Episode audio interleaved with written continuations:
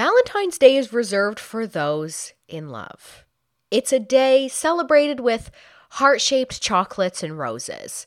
While there are millions of romantic love stories revolving around this holiday, there are also disturbing and horrific crimes that occur on this day as well. Today, we will be looking at a tragic Valentine's Day murder that involves an incredibly horrifying and callous murder weapon.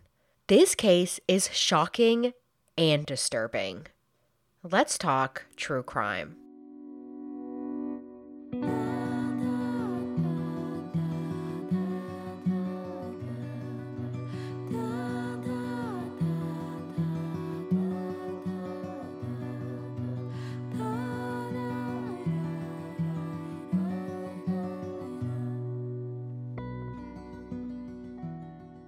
Hello and welcome to Hell No, a true crime podcast with your host, Lauren Lucio. I'm sure many of you know Valentine's Day was last week. I'm, you know, that was no secret. That happened.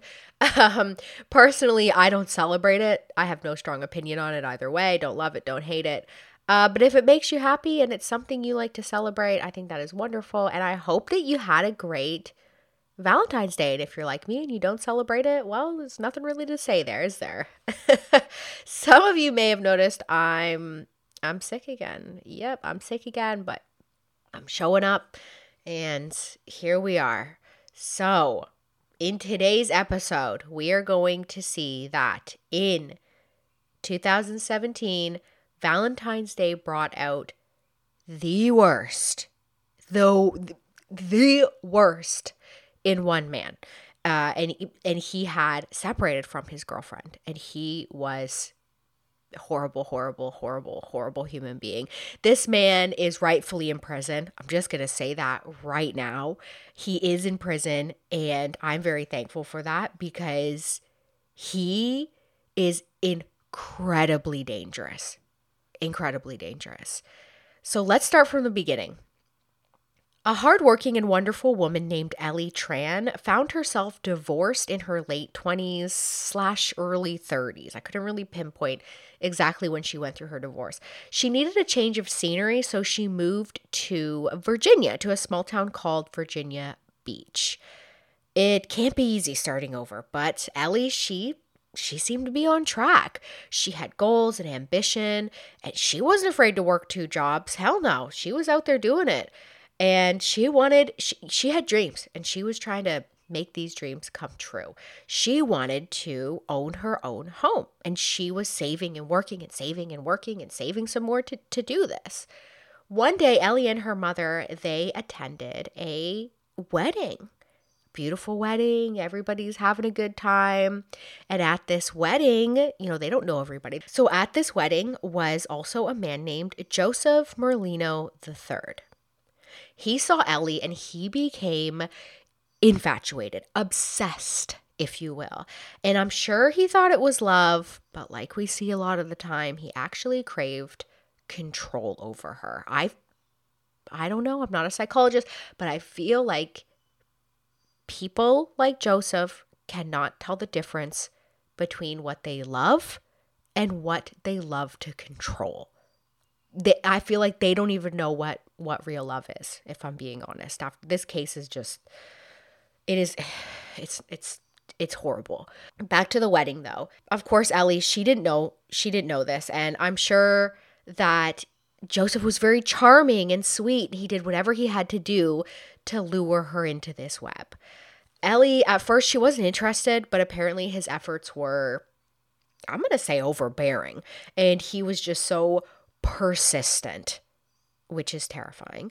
Um, he was so persistent in getting her phone number that she eventually gave it to him. And I mean, reading about this, I'm like, I'm scared already. Somebody who is persisting, not listening to know, not respecting what you're telling them. You're like, oh no, you know, I don't give out my number. And they keep going and going and going. Fuck that. But, but people like this can be charismatic, they can be funny they can use humor to get what they want. So maybe he wasn't doing this in a creepy way. Maybe he was being funny and doing funny things and they had some drinks. And then maybe after a while, she was like, okay, here's my number.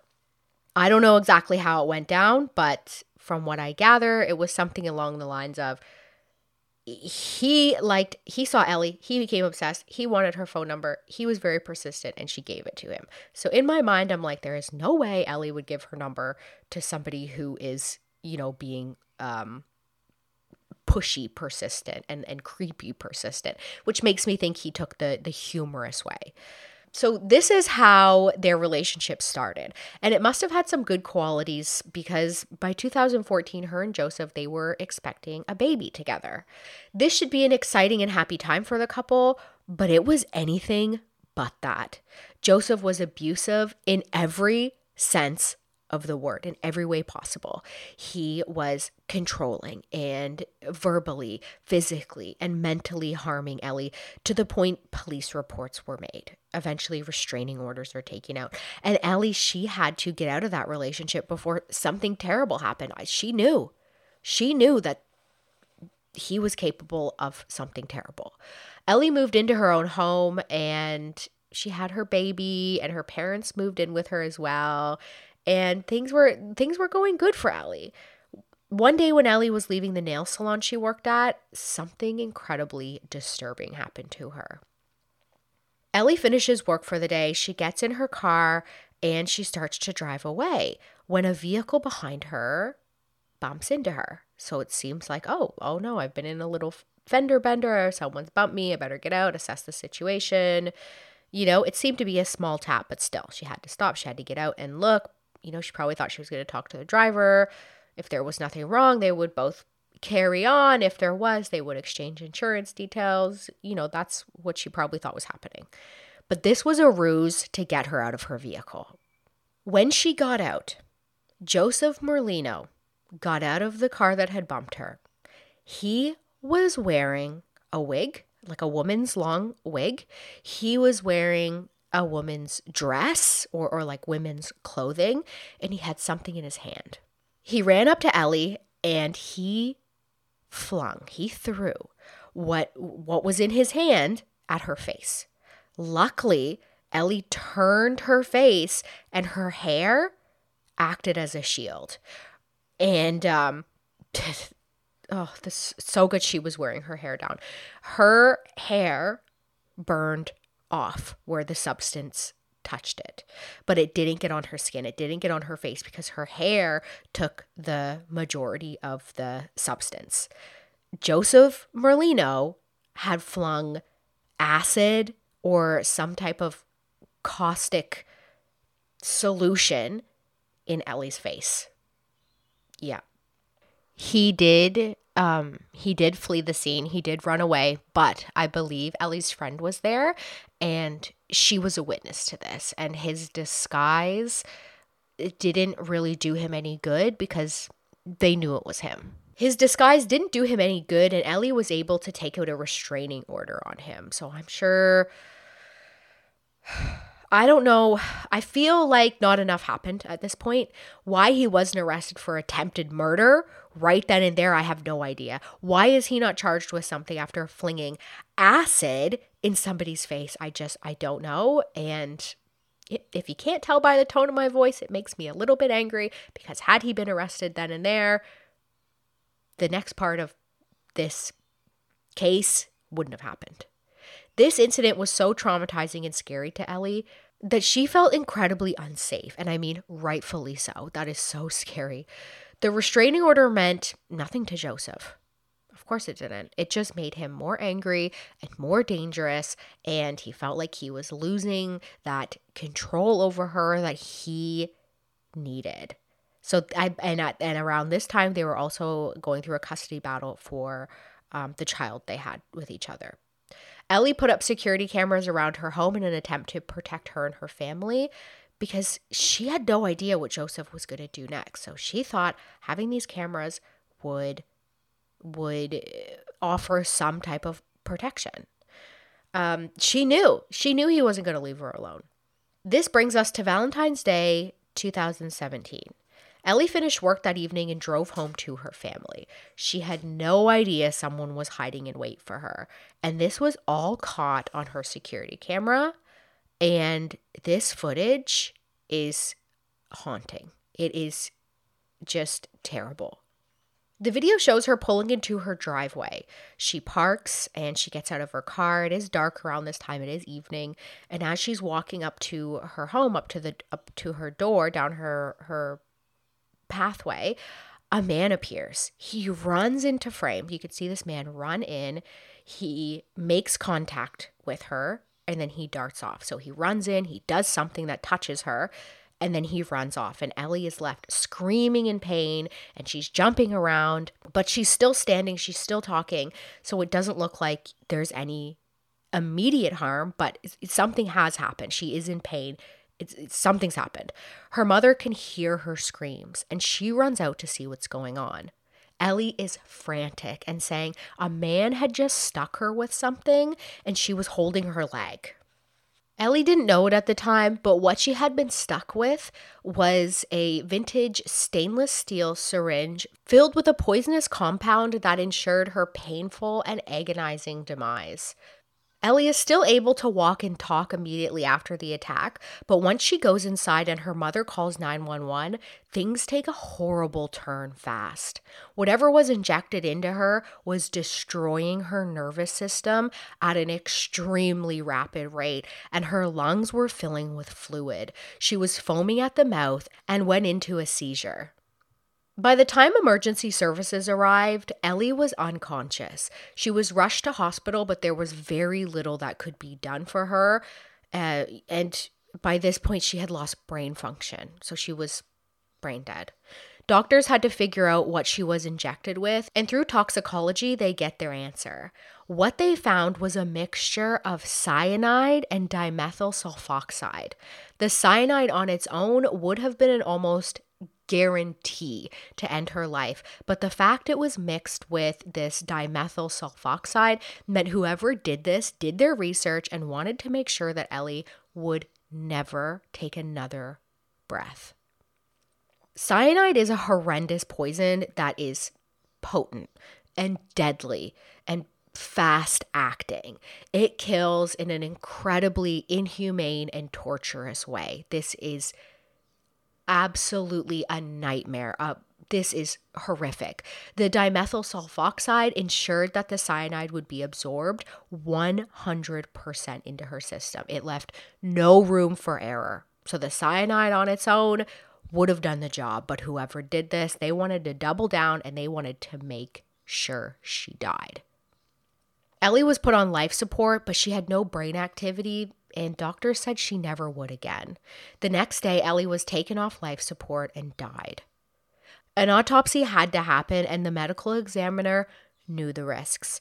Given the high amount of poison Ellie had been injected with, her body was incredibly toxic and deadly.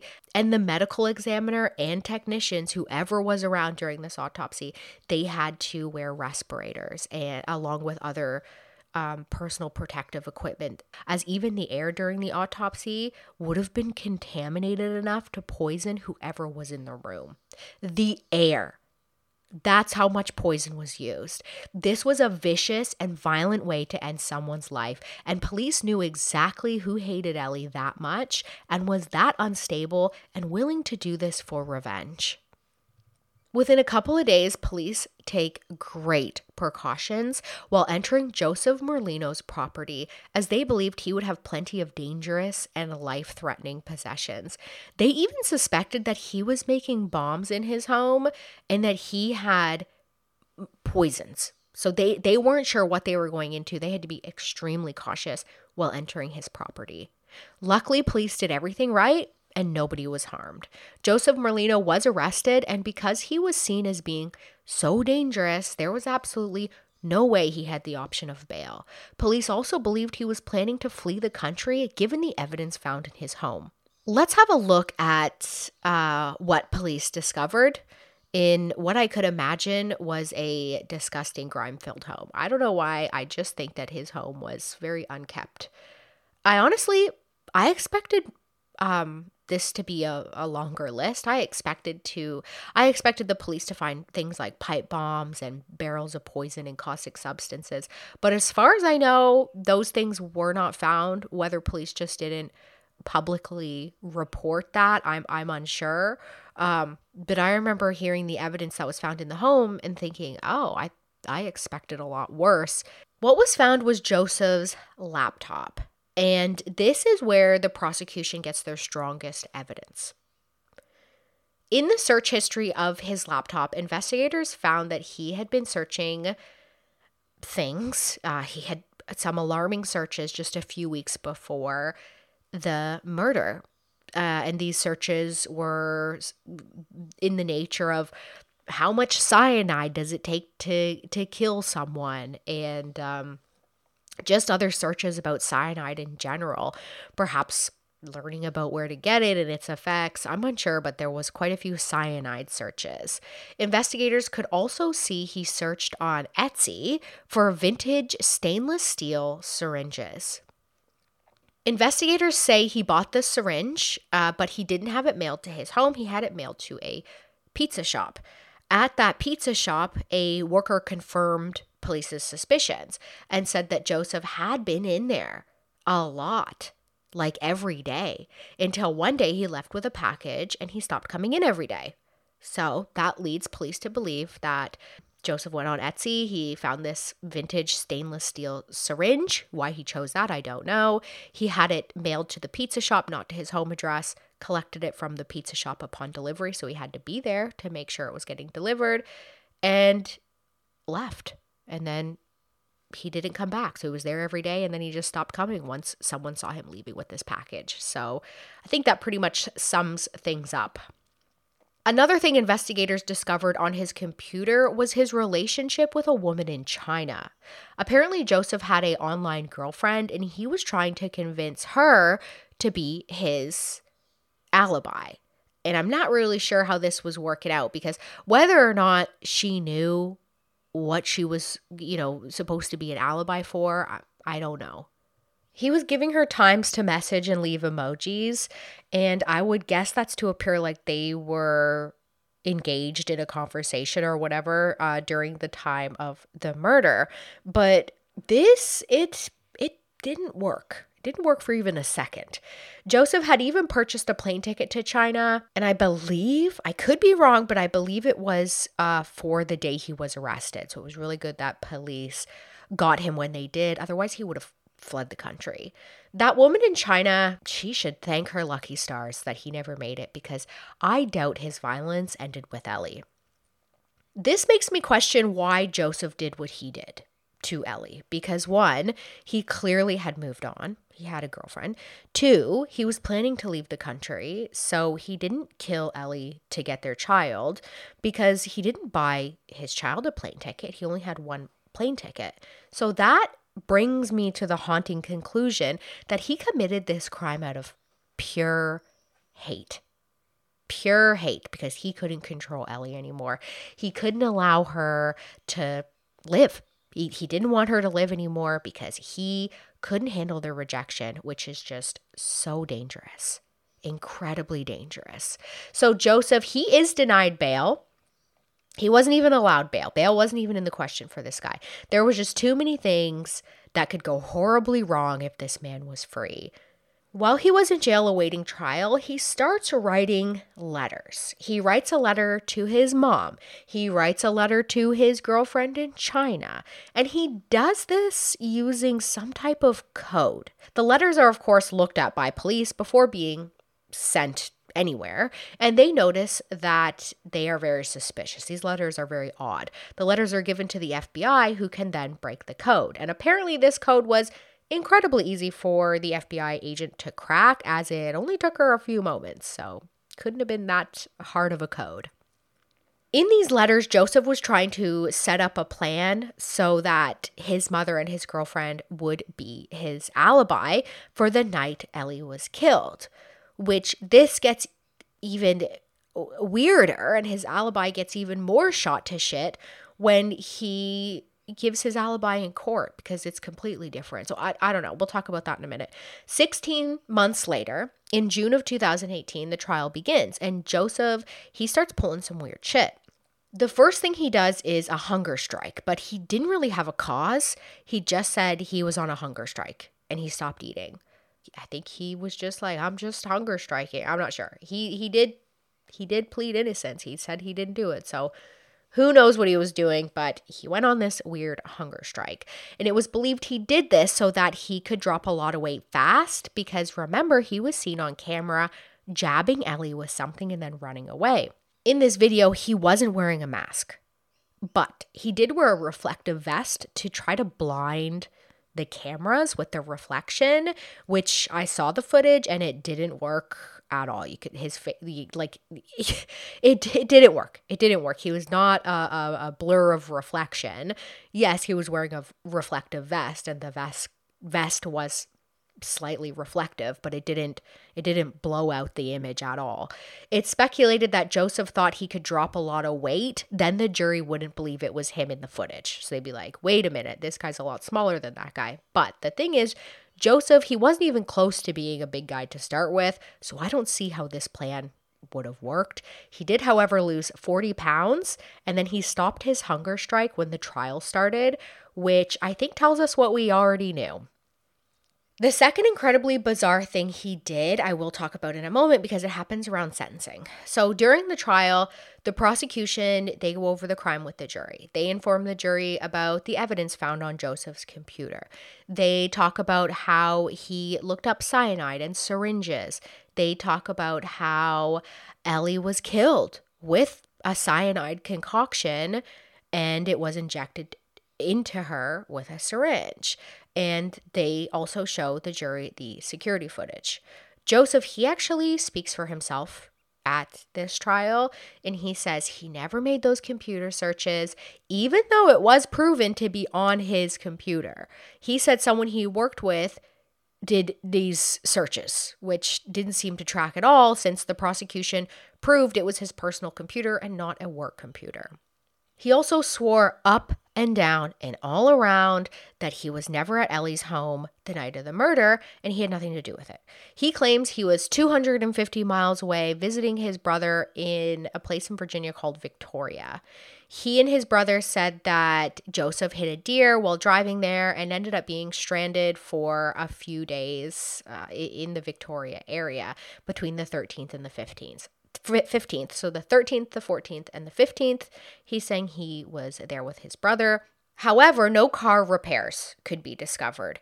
And also, an investigator who looked at Joseph's cell phone records could see his phone pinged off towers 250 miles away in Victoria, but only on the 13th and the 15th. The 14th, however, had no cell phone activity and therefore pinged off no towers, which was the night Ellie was murdered. That means his own cell phone couldn't prove he was in fact far away from Ellie the night of the murder. What it could prove was yes, he was possibly in that area, like the Victoria area. Uh, uh, far away on the 13th and the 15th, but the 14th, there was nothing to show. So I don't know. I thought he I thought he why if he had if this was real and this was a solid alibi, that was real. Why were there no car repairs after hitting a deer? Why was there no police report for f- hitting a deer? And why was he trying to get his mother and his girlfriend in China to be his alibi and writing secret codes to them? Okay, doesn't track. The trial didn't last long, and the verdict was Joseph was guilty of first degree murder. So even the jury was like, this is a no brainer. Weeks after the verdict, Joseph was healthy. So going through the trial, he was healthy. He, you know, he he even did an interview saying that he planned to appeal after the verdict was read to him. Um, he wasn't showing any signs of sickness at all. He was healthy and standing and talking. But the morning of the sentencing hearing, though, actually Let me rephrase that. One and a half hours before the sentencing hearing, Joseph came down with an unknown condition which doctors couldn't figure out. That morning, Joseph, who was hours ago fine and healthy and walking and talking, suddenly couldn't do any of that. He had to be brought into the courtroom in a wheelchair, and there's footage of this. I've linked it in my show notes. There's so much footage of this. And he is really overdoing it. He is laid back in this wheelchair. He's got a blanket covering him. um, he's trying to appear like a frail old man, basically, and he's shaking his arms under the blanket as as if he's convulsing. His head is craned to the side, and he's like spitting and drooling and foaming down the side of his face. Again, doctors can't explain the sudden illness. It's not poison. He didn't inject himself with cyanide. And and the only thing you know, doctors are like he's physically fine, but the the best thing they could come up with is that it's a stress thing.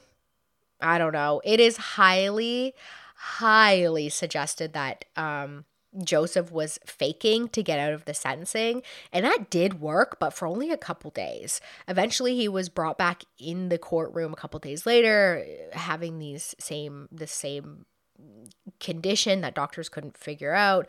And a few days later, he was sentenced, um, which makes me think the judge wasn't buying this medical, sudden medical convulsion foaming thing either. Joseph was sentenced to life in prison for the murder of Ellie Tran. And remember, this is in Virginia. And I looked it up. I was like, what is life? Are we talking 25 years? What are we talking about? And I found that a life sentence in Virginia means 60 years must be served before parole is even an option. So, wow, that's that is life. That is 60 years is life. Joseph will most likely never be getting out of prison alive. Never. I think he was uh, in his 30s when this happens. Maybe he could be, I don't know, 91, 92 when he gets out of prison if he lives that long. Ellie Tran's parents, they were able to get full custody of their grandchild and they they will do everything they can to keep Ellie's memory alive, not only for them but but for her daughter. Joseph must have harbored so much hate and violent urges towards Ellie to do such horrific things to her. And the fact he chose Valentine's Day to murder her was not lost on anyone. That concludes this week's episode. If you want to stay updated with what's happening on the podcast, such as notifications, announcements, things like that, then follow Hell No, a True Crime Podcast on Instagram or TikTok. That is Hell No underscore a True Crime Podcast. Thanks for listening and see you next week.